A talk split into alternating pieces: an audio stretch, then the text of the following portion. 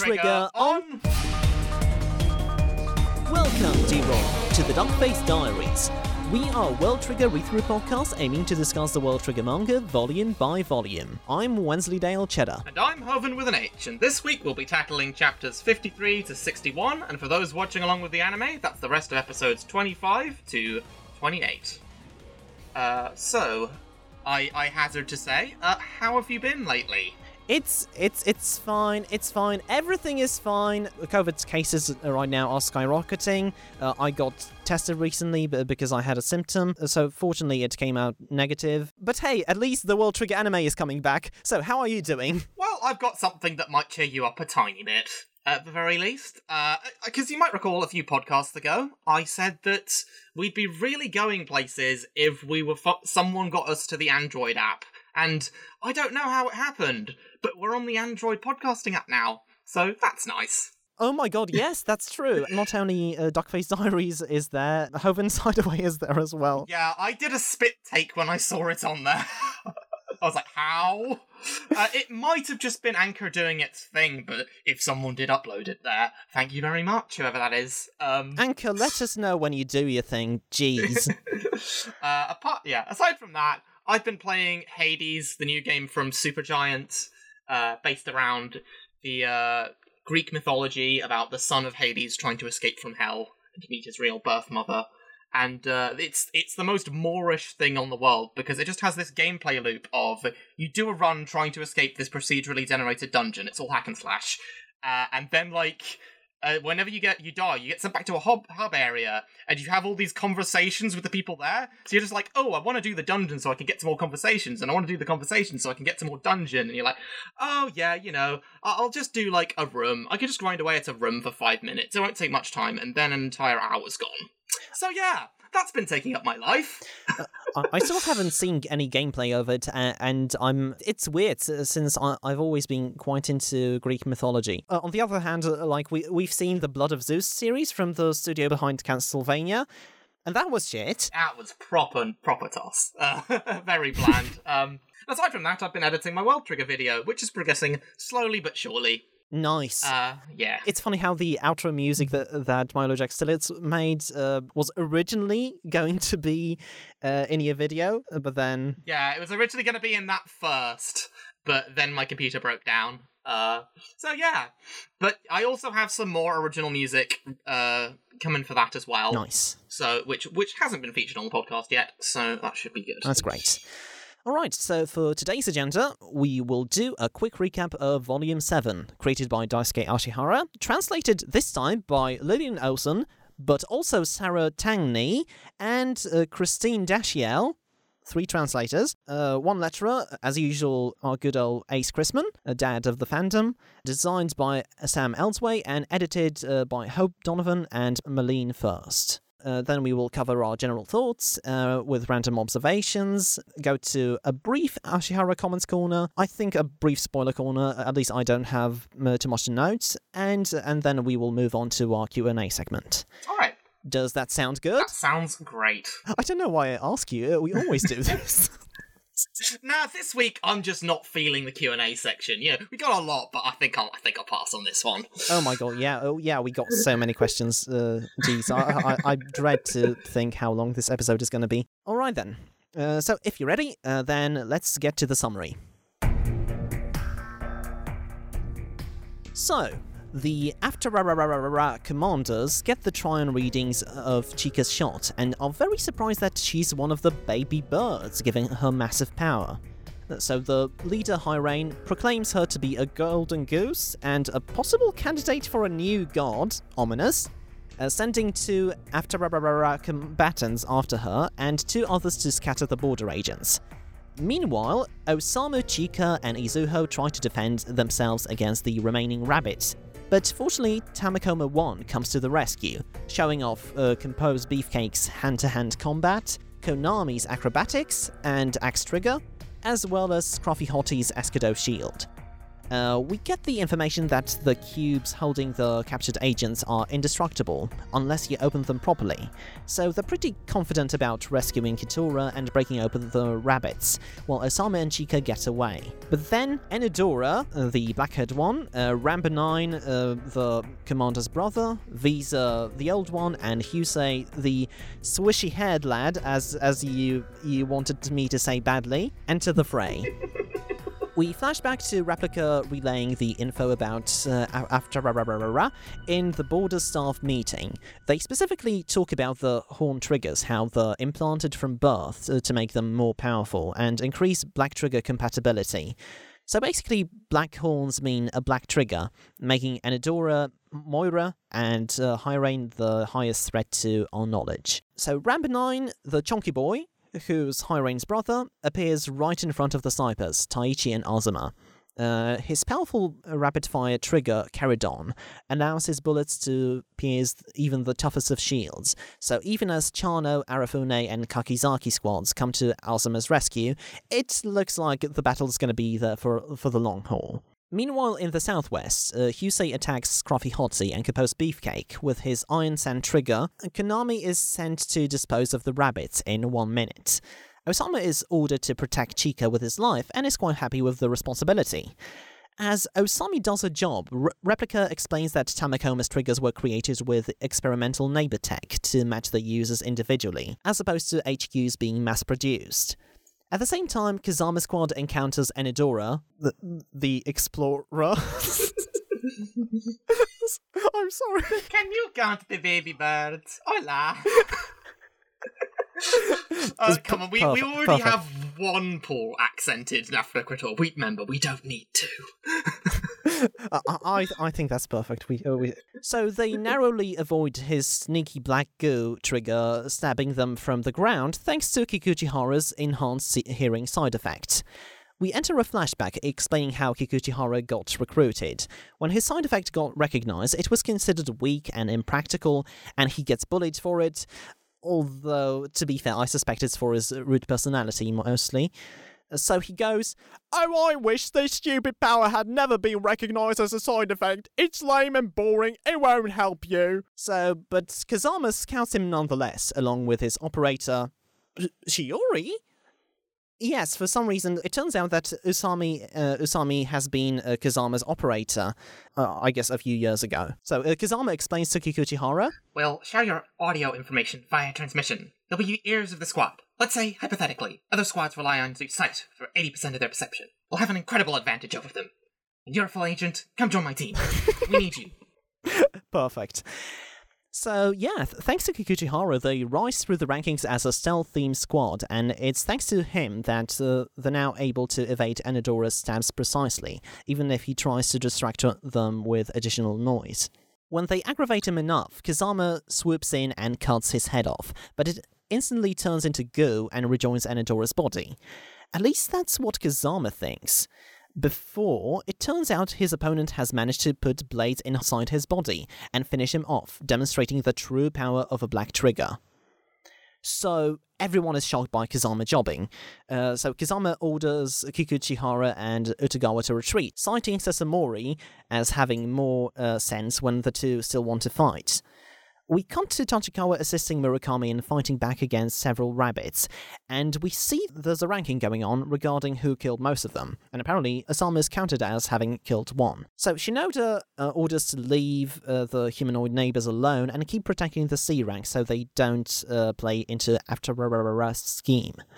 Meanwhile, Jin heads over to meet Arashiyama squad. He asks to borrow Yuma, explaining he's worried for Osamu and Chika's fate the now at future crossroads where anything from the best uh, to the worst future could happen. Because in the worst future, Osamu loses his life. Oh, we got a good turnover transition with this one, didn't we? yeah, over to you. okay. Jin assures Yuma and his alt account that they'll be working to prevent Mikumo's death as a possible future. Uh, he resolves to meet Osamu and uh, and Tamakoma One halfway, with Tamakoma One escorting him and maintaining Kido's guidelines of staying in the emergence area. Tamakoma One are holding off Hyuse, but Konami tries hitting a weak spot in the, in his defenses, but is blocked by Viza. Uh, on Viza's command, Hyuse forms a handheld camera, cannon and fires black shards at Chika, which start pulling her into the air. Uh, Hyuse puts up his guard against Scruffy Hottie, but wait, wait, what is this? Oh my god, it's composed beefcake with a steel chair! I mean, I mean, he's fucking, fucking decking him in the face. um, in a show of utter badassery, uh, Beefcake exposes a weak spot in from Hyuse' defenses being spread so thin. Uh, and figures out that the shards are magnetic, so decides that he and Konami will stay to hold the neighbors off, uh, sending Scruffy Hottie and Osamu to escort the C ranks to HQ. Me- Miwa overhears Shinoda's announcement that Osamu and the others are in need of help and remembers his promise to Jin, but remains dismissive of it. Of it. Over at some nearby tower blocks, an assortment of agents from various squads, that being Azuma and some of Arafune's squad, are blocking off, are blocked off from helping the Sea rankers by Rambanine. They are joined by Izumi, Midorikawa, and Yon- Yoneya looking to assist. They assess that his major threats seem to be his sheer firepower and incredibly tough, precise shielding. Uh, the battle unfolds in Mikado City University, Izumi surprise attacking him with a combination of Meteor and Viper, before Midorikawa goes in for the offensive with his Grasshopper. He and Yoneya attempt to get an attack in, but with no avail. Uh, Rambanine then sends a shot straight through the university building, only barely missing Izumi on the other side. He then flies up into the air. Oopsies, my, my page has gone haywire. Ah. Jump up, don't be scared. Jump up and you'll stammer stream. we could save that one for an outtake. Ah. he then flies up into the air, letting down a rain of bullets and rendering Izumi's hiding spot completely useless. Uh, Midorikawa then flees indoors but is followed inside by Rambanine. However, Midorikawa takes advantage of his overconfidence in a wonderful show of learning his lessons from his defeat at the hands of Yuma, using a smokescreen from a fire hydrant to lower his guard and chop off his leg. Ramba flies out of the building, pulling out all the stops and firing on the others with increased accuracy, but Azuma doesn't seem concerned as he tells the other squads that this actually means that his focus is much more diverted from his pre- precision shields. I'm sorry, did, did you just call him Rambo? Uh, do we have to voice Rambo 9 now as Sylvester Stallone? Uh, I, I don't have any quotes written down from him, so no. Okay. uh, the gunners and the attackers surround him. Gunners open fire, and Izumi lures him into position right below Yoneya, who is perched on top of the buildings with one of his special rounds. And Yoneya, uh, Yoneya jumps from the building. Uh, but that was not all there was to their plan, for the attackers put their forward their Trion into Yoneya's shield, allowing him to block Ramba's, Rambanine's counterattack, and then skewering him in an absolutely awesome two-page spread that was rendered totally ridiculous in the anime adaptation. uh, shout out to Screaming. Uh, Ramba seems oddly happy with the result, even laughing at his last minute surprise attack on Yoneya failing and fully acknowledging the border agents as victors. Uh, Moira comes back through the portal, allowing Azuma to make note of her black horns. Time to retreat, Rambanoin. Your job here is done, she says, before taking him back into the through her portal.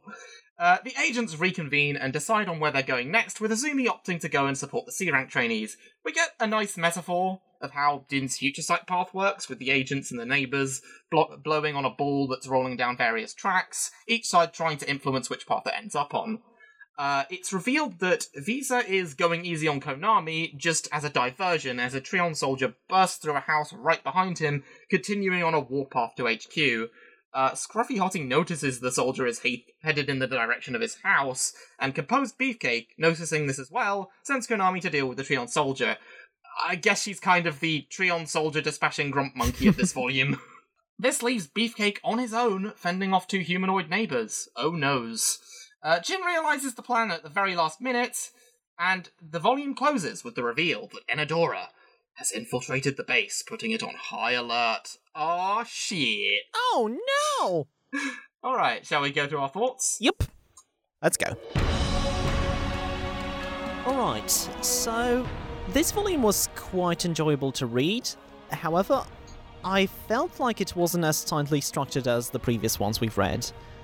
I mean, it's important. I think It's important yeah. to know that, that it's like the build-up stage to a huge arc, but um, it didn't have such a clear beginning, middle, and end as the previous one. Yeah, I think the start of the volume was a bit wheel spinny. Uh, I did like the middle and the end a lot, but it was very clearly just like a compilation of cool bits rather than a, a particularly cohesive structure. It yeah, it's a, it's very much an intermediary volume. You see, for me, it felt like there was one point when where Jin's like, in the worst future, Osamu dies, and I thought, ah, it's such a cool note to end the volume on, but nope, there's still four chapters after this.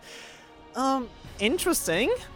I will say, in regards to the stakes of the arc, um, I like that one of them being taken out here. It gives us a cool payoff, but it also doesn't take away. It doesn't take away from things, since after Aftokrator's tactic isn't based around simply dominating them in combat, but making sure that their agents are scattered so that they can proceed towards HQ. So you have that ticking clock of them infiltrating the base and them possibly getting their hands on the C rankers, uh, so that it doesn't feel like, oh, okay, we could just gang up on them, so we'll get them all eventually. Yeah, it's it's it's like the theme of Volume Seven in a nutshell. Um, uh, when uh, Composer Beefcake says, uh, like, defeating the enemy doesn't count as a victory on itself on home territory. Uh, we have our loved ones, our our personal property to save, and uh, they don't have these stakes. We still have this streak of good end of volume cliffhangers at the very least. Uh, the I'd say the weakest one we've had so far was probably volume one, and even that was like, hey, you get to see an S rank fight for the first time. So Hmm. yeah, we've been still been having pretty good luck with that. It, it didn't mean as much earlier, but but yeah, yeah, I suppose. So um, yeah, I, I thought setting up Osamu's death. Uh, Sorry, not S rank, A rank. Kitora isn't that good, even though she'd like to think she is. I am an A rank and you are a C rank. Yeah, th- that's right.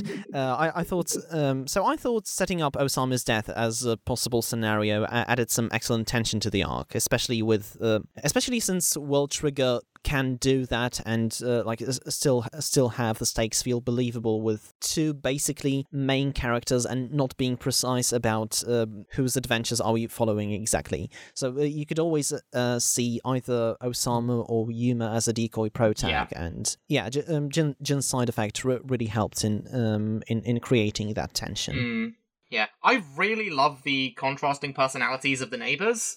It strikes that nice chord of mixing pure heels with people who just want to get the job done, and then the more amiable opponents. I'm always a fan of the the antagonistic team being kind of a jumble of personalities. I thought the theme of individualism versus collectivism is strong in this one. Um, especially like in uh, Rambo 9's fight. Hmm.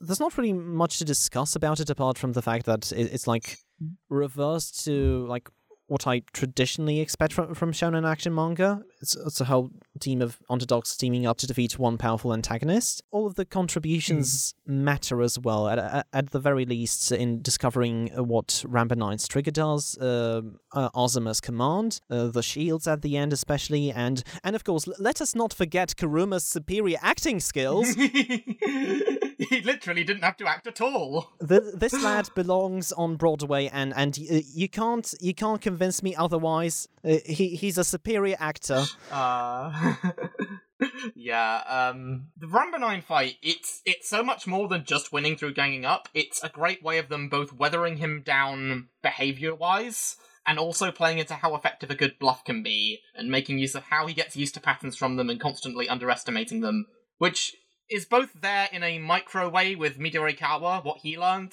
and also can be applied to the battle on the whole with how he has grown to expect them sort of double bluffing him, and so the fact that they have another curveball with Yoneya at the end gets him on get completely is what seals the deal. I really liked Midorikawa like uh, flashing back to uh, quoting Yuma in uh, in the line "People who assume they'll win are full of openings." It it really it really nice to see uh, him learning from his mistakes. I. Mm. I don't remember enjoying uh, enjoying his character arc uh, in that as much as I, uh, I did now. So, uh, yeah, good stuff. Um, also, yeah, the, the three A rank idiots are such a good trio. um, uh, easily going, oh, we'll be fine. I have two bullet magnets with me. uh, utter dickhead. the Kazama squad versus Enedora fight is also pretty cool. Uh, Kazama makes a great character to job considering that we just had the matches between him and Osamu right before the arc. Uh, and Kikuchihara's side effect is utilized really well. It's quite a subtle one, Uh, so, but it's they've clearly Ashihara's clearly thought quite hard about how it would be a big edge in certain situations. Yeah, I um, I really enjoyed his flashback, um, even though I, I don't really want to get into that here so, since I've already t- talked about it in the introductory episodes. But uh, it was really good stuff, and it he's still a rude dickhead, so, so it um, doesn't make me warm up to him or, or anything. It does like explain his his action, his kind of personality a bit more. I'll say this: he's like he's a rude character, and I don't like him as a person. But his rudeness isn't something that like bothers me because I'm like, okay, he works fine as that kind of snarky, uh, detached character in the story. Oh yeah, totally. I, I would very much Hmm. hate him in real life, uh, but uh, he makes for a really entertaining character, and and it's not like he's he's especially lionized or anything. He's just a rude dickhead, and that's it. I like when Composed Beefcake has that moment with Chika when he reminds her of the basic rules of sniping and how how she uh, uh, forgot it in battle. It, it's uh, they do understand the tenet of the best Shenpai Kohai relationship. Shinpai Kohai, yeah, he, he he is a very good sort of big uncle, big brother figure of the squad. That scene, and also him realizing that that Scruffy Hottie's uh, house was about to be crushed, and being like, "Yo, Konami, could you deal with that?" uh, so yeah, yeah, he's very caring. uh, I so I I've been listening through some earlier episodes of the, of this podcast, just you know to refresh myself on what my thoughts were, and it's become a. I've noticed it's become a bit of a trend that a lot of my random observations are, oh, I forgot this thing, and uh, a latter volume clarifying a question I had with a prior one. So we're gonna have a little mini segment, which you don't have to put in music for, called Hoven Forgot. Too late. I, I, I've already put the Benny Hill theme. I, I don't know. Just put Benny Hill in the background of it the whole way through. Uh, so we have the first use of Escudo from Scrotty Scruffy Hottie and Grasshopper from Midorikawa. Yeah, no, in my head they just kind of appeared out of nowhere in the next arc. Uh, so I didn't remember that they happened here.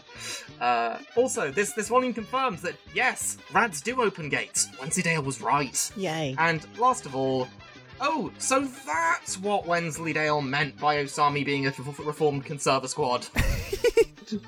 Oh, you didn't remember that? Oh. No. That's like a very important part of the character. So, so, so yeah, the, the manga confirmed. She, she used to be on uh, 4chan a lot. Be- speaking of which, seems Gawa also has the hots for Usami, so it, it looks like you've got yourself another rival in love, in addition to Kade- Kadera.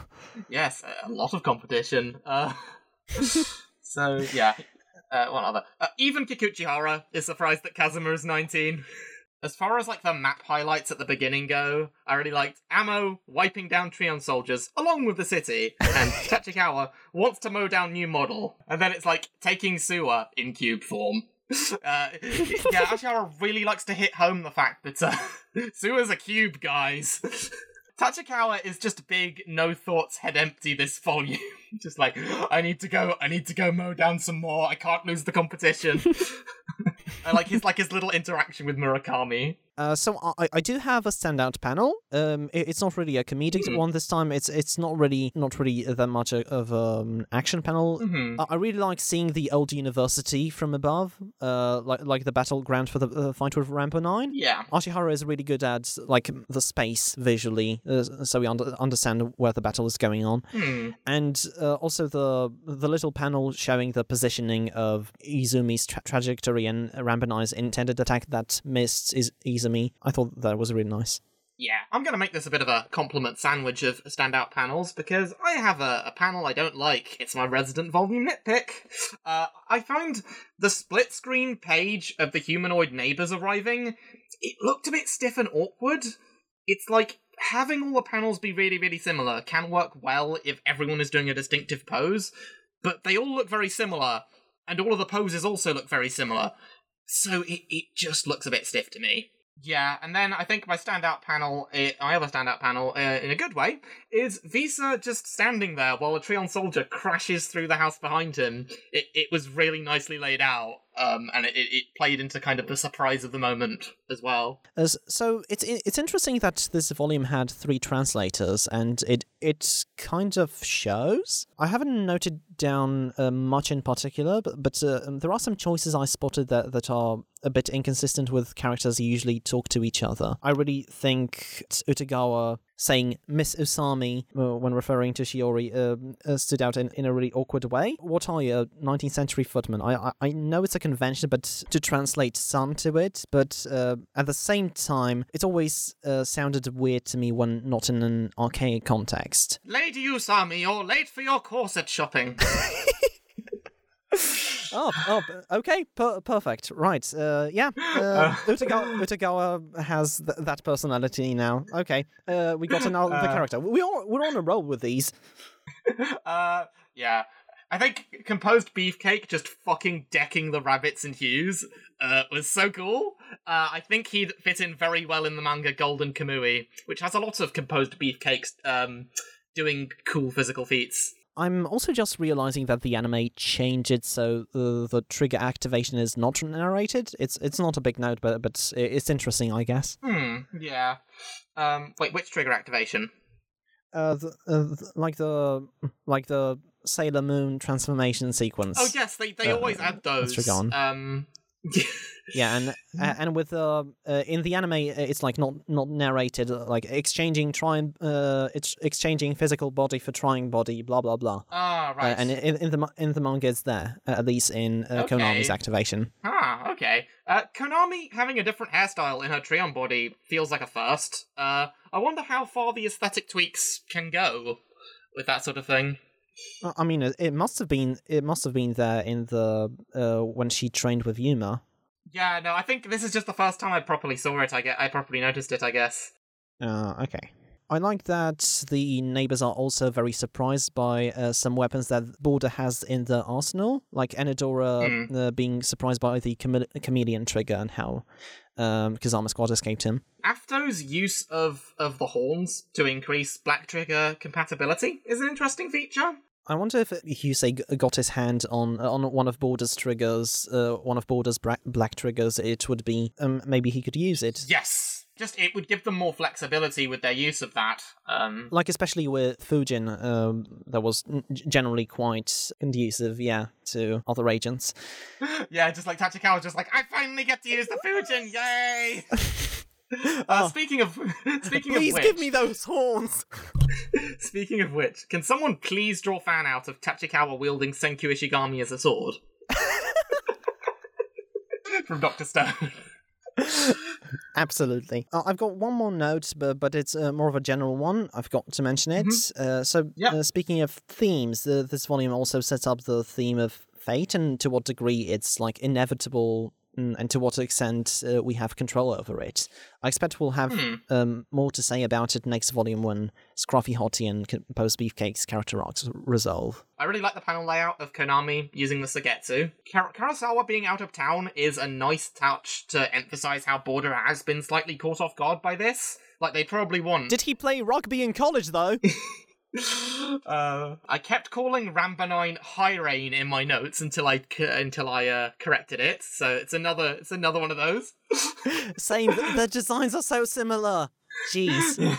perhaps perhaps Ashihara was suddenly aware of how similar the designs look in black and white and decided to remove him from combat earlier than the rest because of that. Um, his trigger design is is very distinctive, with his cloak morphing into like a machine-like boxish form, uh, almost like the outline of a missile launcher. It it walks the line between being very alien and very familiar quite well. Yeah, For me, it looked like angel Um, wings to a certain extent. Okay. I guess, yeah, the boxy nature and the fact that he kind of essentially launches missiles out of it is why that was conjured to mind for me. Yeah, but he also flies with it, so yeah. Yeah. And yeah, I, I think that's all of my random observations. All right, uh, shall we get to Ashihara com- Comments Corner? Let's do it. Uh, we haven't got uh, a lot of extra materials this volume, but I did want to talk a little bit about Chano's character profile. Hmm. Yeah, last episode I mentioned that I vaguely remembered Chano being a trans bloke, and I think I said it was from the Databook border briefing file. Uh, well, it's not. It, um, at the time, I believe I gathered the information from the World Trigger wiki, which in turn took it off this character profile uh, that we got this volume. Uh, so yeah, Ashihara says, also I looked at my character data chart and it said Makoto Chano, a tomboy. I realized that I could get into trouble and pretended not to have seen it. So yeah, honestly, it, it does strike me as a huge missed opportunity for trans representation. It would be awesome for trans mask people in, in the fandom to feel like they can be seen um, in the form of a mi- minor character uh, who's not drawn in that different of a way to, to the other male characters.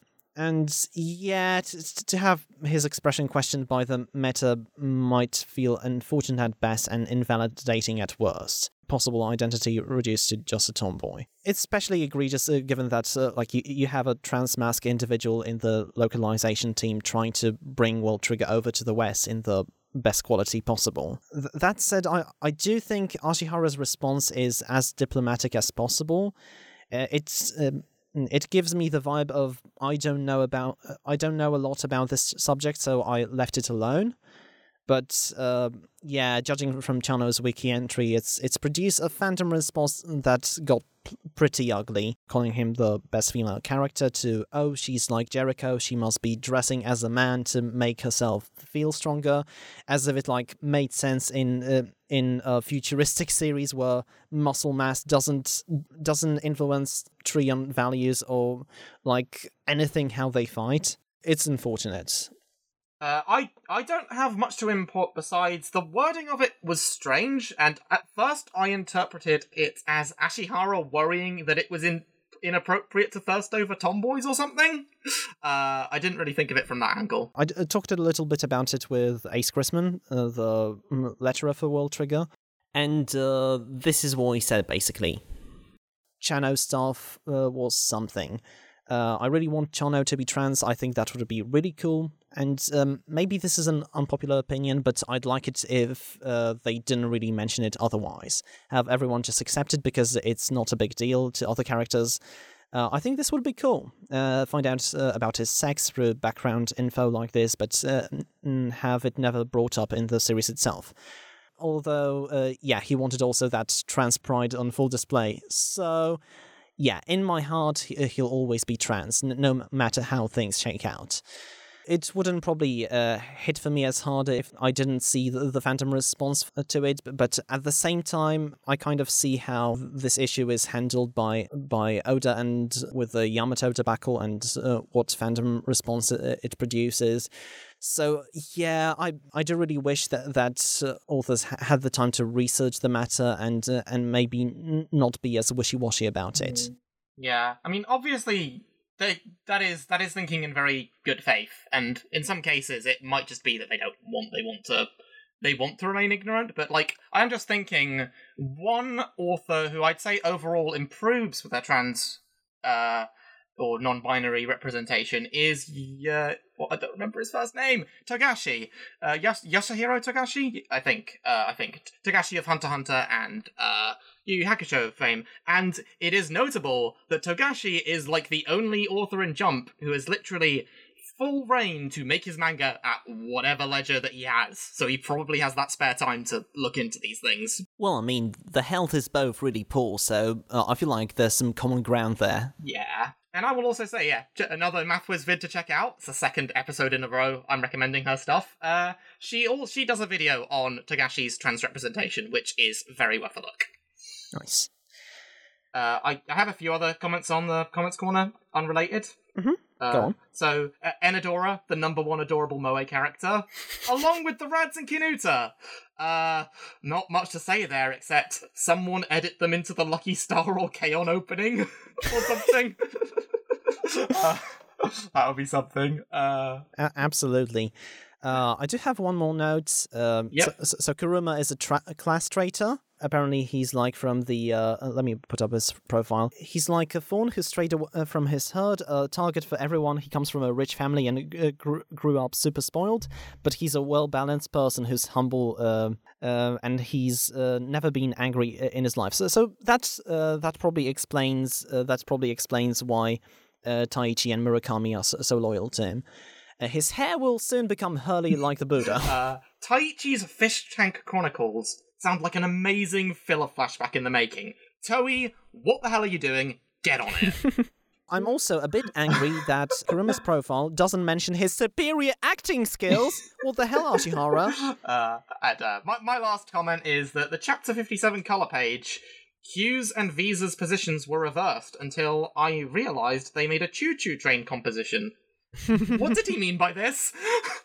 uh, how? Uh, Is it the way that, like, the circles are arranged? I'm very confused. If you made them change places, I, I guess um, I guess you would have like two rows uh, looking in opposite directions.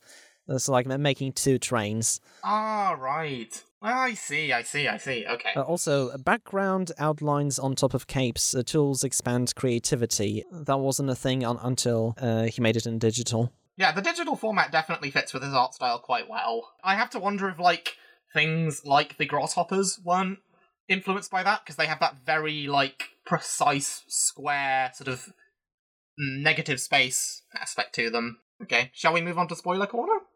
Uh, yeah, that's it from me. So let's transition into spoiler corner. Ha! Transition, b- b- because Chano. Mm. uh... All right. So yeah, uh, spoiler corner. So we see time and time again how characters in World Trigger are influenced by uh, each other's strategy. So it's really interesting how Hyuse took uh, Viper off Scruffy Hottie when he got caught off guard with it, as well as Escudo, both from him and Jin when he got defeated with it, basically. Hmm. Also, yeah, it's just very fitting that Hyuse is one of the first after-humanoids that Osamu meets. Yeah, that's true. Mm. I'd also say so. Hyrein's acquire a new god comment uh, in reference to Chika is the first mention of the god trigger, as far as I can recall. Yeah. and I think um yeah it that doesn't get explained until very recently, if I recall correctly. Uh, we got a question about it, but it's really interesting how early uh, he established himself, given that we we see uh, Yuri Rento and uh, and Michael Crone in this volume. Yeah. Um, Tamakoma triggers for Osamu and Chika once they go on the away mission? Question mark. Uh, it would be like, uh, I guess it would be a nice boon to have. Uh, the Tamakoma triggers are very distinct, uh, and like and like would give them a, a new little gimmick for their fights. Uh, and it would also give them a personali- a personalized trigger along with Yuma. Yeah, uh, uh, I specifically wonder if, like, during the um, away mission, Osamu and Chika uh, will get a chance to add their own neighbor trigger to the arsenal. So uh, Hyuse and Yuma already have one, so uh, Yeah. only seems appropriate. Uh, Yuma teaching Midorikawa teaching Yuma. It's like poetry. It rhymes because Yuma then gets the uh, the grasshopper idea from Midorikawa. Yeah.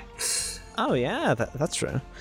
Uh, so I originally thought that Murakami's build-up as the number four attacker was kind of understated, but uh, wow, hi- him taking on three rabbits at once, uh, Hmm. when uh, when like uh, yeah, uh, Kazama Squad uh, wa- wasn't exactly struggling with one, but but uh, but uh, at- attacked uh, one with three of them.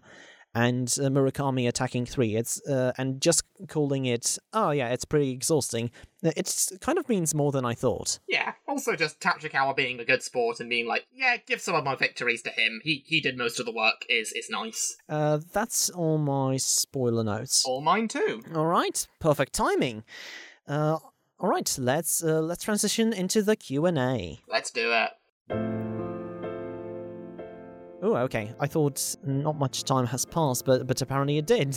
Okay. Oh dear. I, I feel I, I feel for the editing editing process for you. the first one comes from uh, from Reddit from Randall55.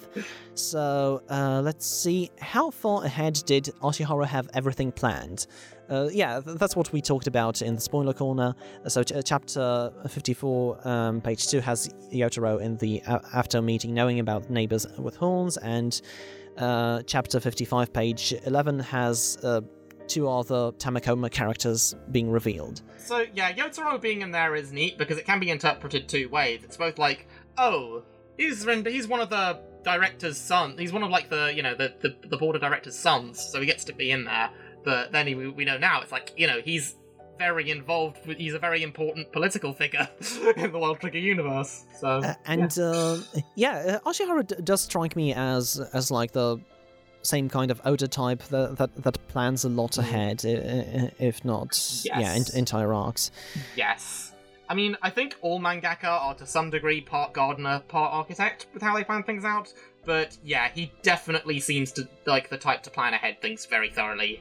I haven't heard that metaphor yet. Really? I, I use it so much. How have you not? um, the yeah, no. I mean, it's it it's original. I think it's George R. R. Martin who originally that was the original quote. Oh, Um, I see. And yeah, the the story just feels very premeditated, and there are lots of narrative payoffs that are just fit into place too well and too neatly not to have been considered a decent way in advance.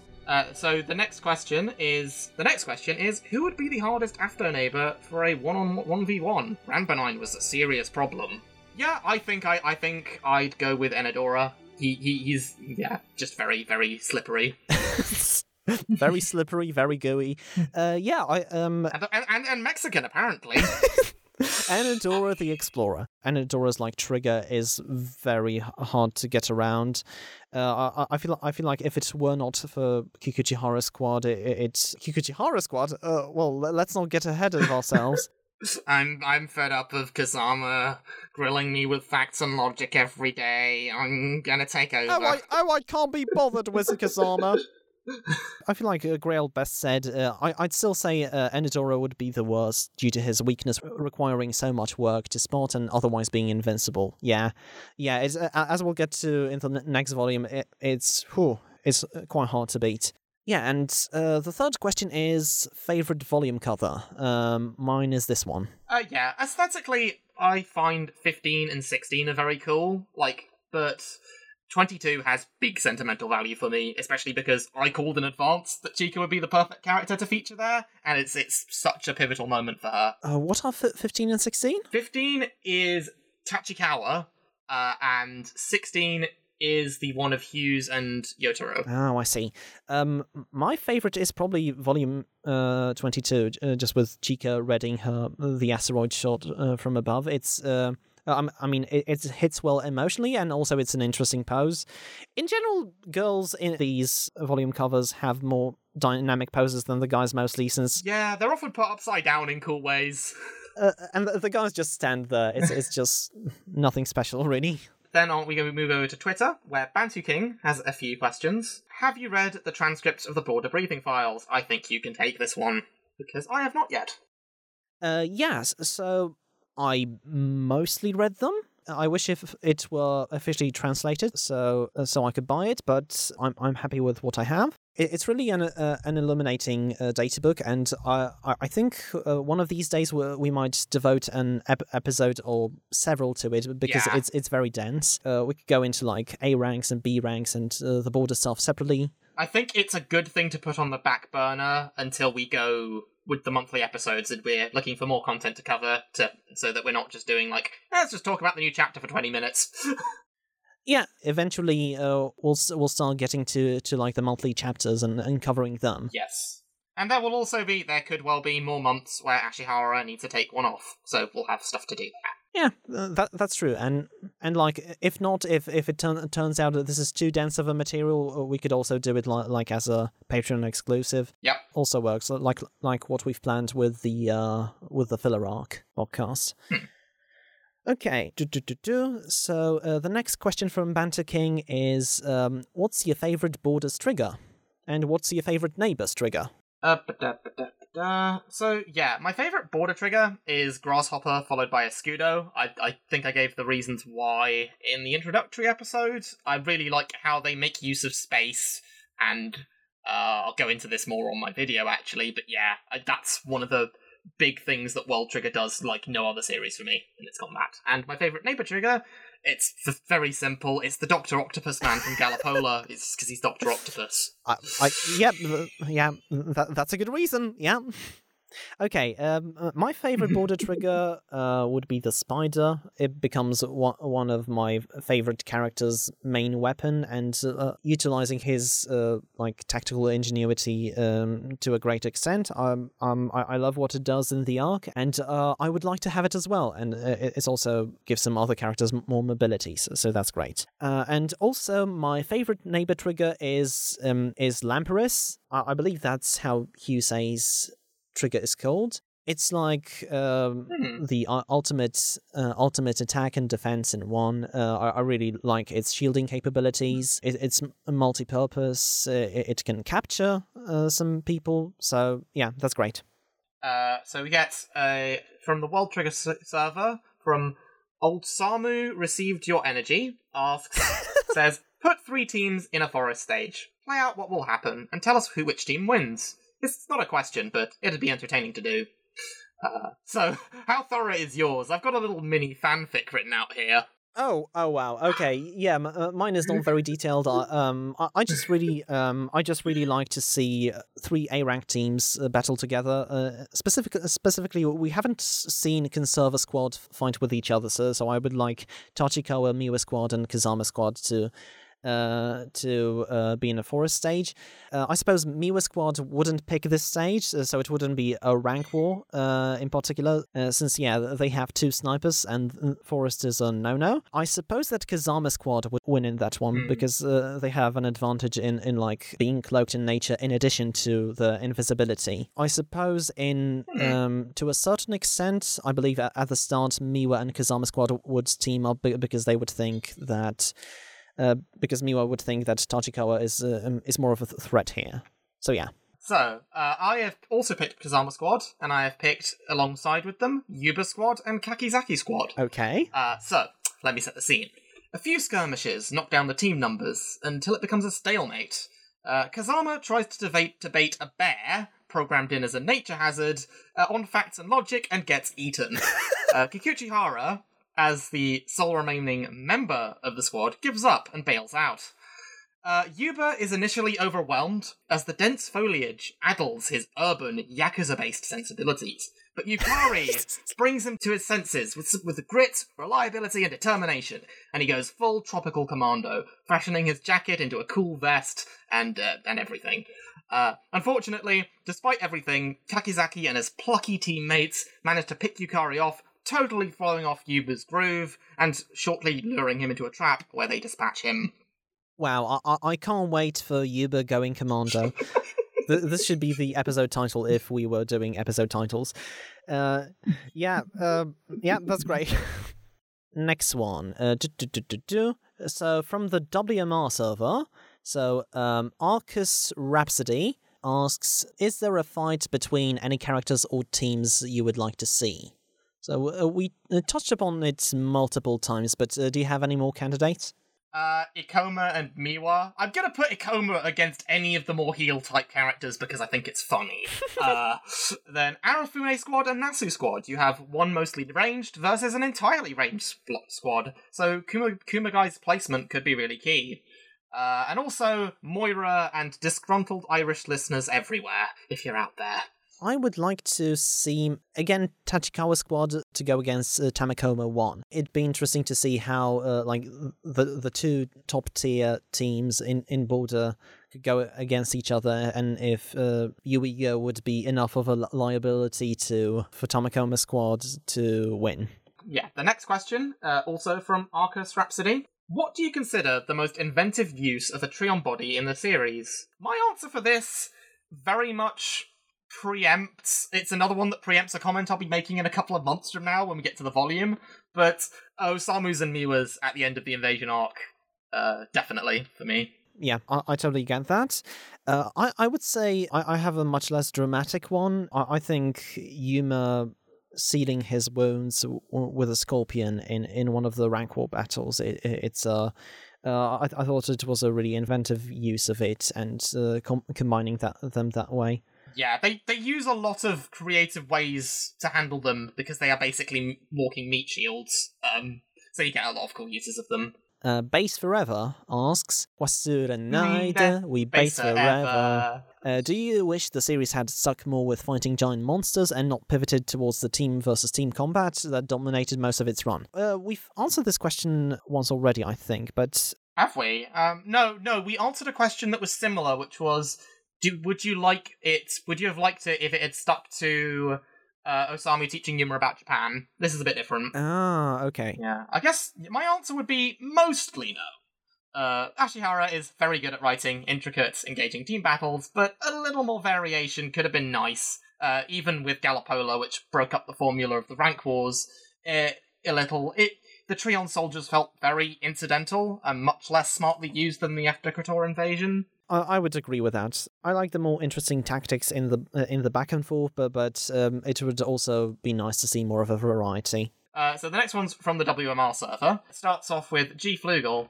How would you evaluate the potential of Trion-based technology on the adult industry? Uh, so okay, how PG are? I've I've written an answer, but I have to ask: How PG do we want this podcast to be? Uh, I, uh, Um, yeah, I, I, I, I think we're marked as not safe for work, but but uh, but then again, Uh. we've mostly done minus worse so far. So, hmm, I, I don't know. Um, uh, try it out. Try it out, and I'll, I'll Uh, bleep you where, where- wherever I feel it's appropriate. Uh, something something pain sensor if you're into that. Something something wires. Something something ability to cosmetically change your Trion body. That's what I got. Well, uh, they do. They do the last one certainly. Katori upping her breast size.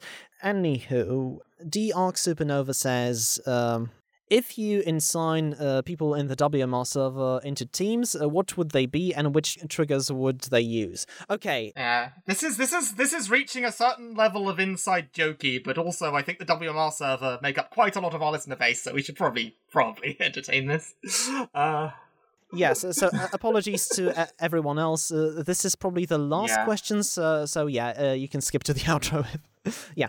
I, I only recognize a handful of people, so I don't know about teams, but I'm sure Brawler can fashion some sort of weapon out of her spicy fanfiction. Base Forever has eternal base boosted sound attacks. Corito Prime, being a prime, has the Allspark from Transformers, which basically functions as a huge asteroid type trigger.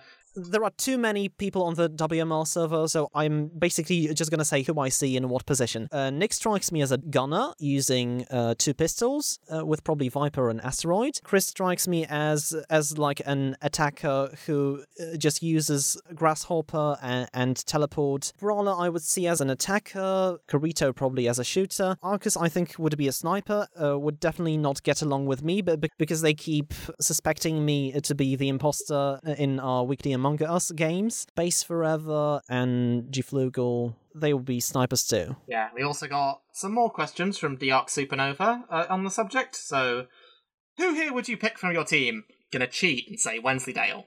Who would you trust to help in a fight and duckface on a regular basis? Second verse, same as the first. We kind of already have a team, Team Odar. So I guess I'd pick you as the all-rounder, myself as the shooter slash trapper, Dr. Nova as the Kogetsu base attacker, Grail 9 as a as an Ibis base sniper with a stupid sniper hat, and then uh, I draw Shitty Art as our plucky operator who's like, I don't know what I am doing.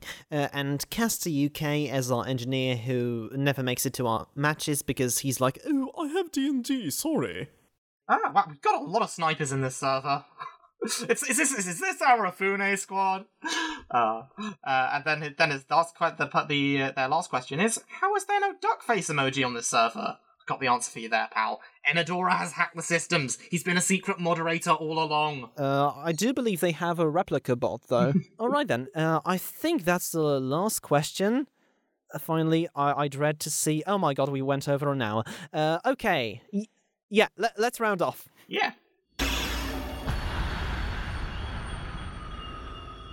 So, that is going to do it for the seventh episode of Duckface Diaries. You can listen to us on so many podcast hosting sites, including anchor.fm slash Wensleydale Cheddar, youtube.com slash c slash Wensleydale Cheddar, Spotify, iTunes, Podbean, Google Podcasts, Breaker, Radio Public, Overcast, Pocket Cast, Play FM, Podbay, Castro, Listen Notes, and the Android podcast app anchor.fm slash Wensleydale Cheddar uh, or youtube.com slash c slash Wensleydale Cheddar is where all the links are. Remember that much like the neighborhood, the YouTube algorithm is the dark abyss of sorrows and woes from which videos like these never resurface. And what helps us navigate it is liking, subscribing, and sharing the podcast with a friend. There you get access to not only Duckface Diaries, but Manga Mosaic, a collection of podcasts and video essays on Jumpstart manga and more. Recently, I've put out a podcast about children's card games, so check out the podcast on Destroy All Humankind that they can't regenerate. Plug our sister show. Uh, yes, that's uh, Hoven's Hideaway. Uh, it's uh, you can find it on Hoven with an H, uh, on Anchor.fm slash Hoven's Hideaway, I think, uh, and all the ve- basically all the same podcasting apps as before. Uh, I'd say we haven't recently done an episode at all. Um, what was the last one we did? Oh yeah, it was the Under. Fuck, how do I forget this? Yeah, we recorded an Undertale cast with Zeno, uh, friend of mine from uni, and uh, yeah, we get a lot of good discussions. It's Undertale and Deltarune, so check that out, or you're gonna have a bad time. I stammered a lot. Yeah, it took a while to edit. If you'd like to help me upload Duckface Diaries on a le- regular basis, consider supporting me on patreon.com slash Cheddar. In return for your support, you get access to rewards such as at the $1 tier, a shout out in your name of the credits, uh, at the $3 tier, requesting a short series to be covered on the Manga Mosaic podcast, at the $6 tier, a World Trigger Duckface avatar, at the $12 tier, access to the show notes, and at the $25 tier, requesting to be a series to be covered on a long form video essay. Higher level contributors get access to manga threads for series from the Shonen Jump Vault I'm reading for the very first time, including my first impressions on the chapters and standout panels. Help me reach goals such as reviving World Trigger Abridged or more manga video essays. Now, patrons can vote on the subject of a video essay every time we hit a milestone. Send us emails, questions, comments, suggestions at wensleydale012 at gmail.com. Follow us on Twitter at DuckfaceIris or individual Twitters at WensleyCheddar and at Hoven with an H. A sincere thank you to Milo Jack Stillis, who composed our ending theme and an orchestral rendition of Giri Giri, the first opening sequence for World Trigger. You can find his work at soundcloud.com slash milojackstillis. Okay, uh, next time we will be covering Volume 8, which covers chapters 62 to 70, as well as the rest of episodes 28 to 31 if you're watching along with the anime. And guess what? This one actually ends nice and neatly with the volume. Woo! amazing. This was the seventh episode of Duckface Diaries, and as always, it's time to bugger off, and for my Polish friends, Jebać peace!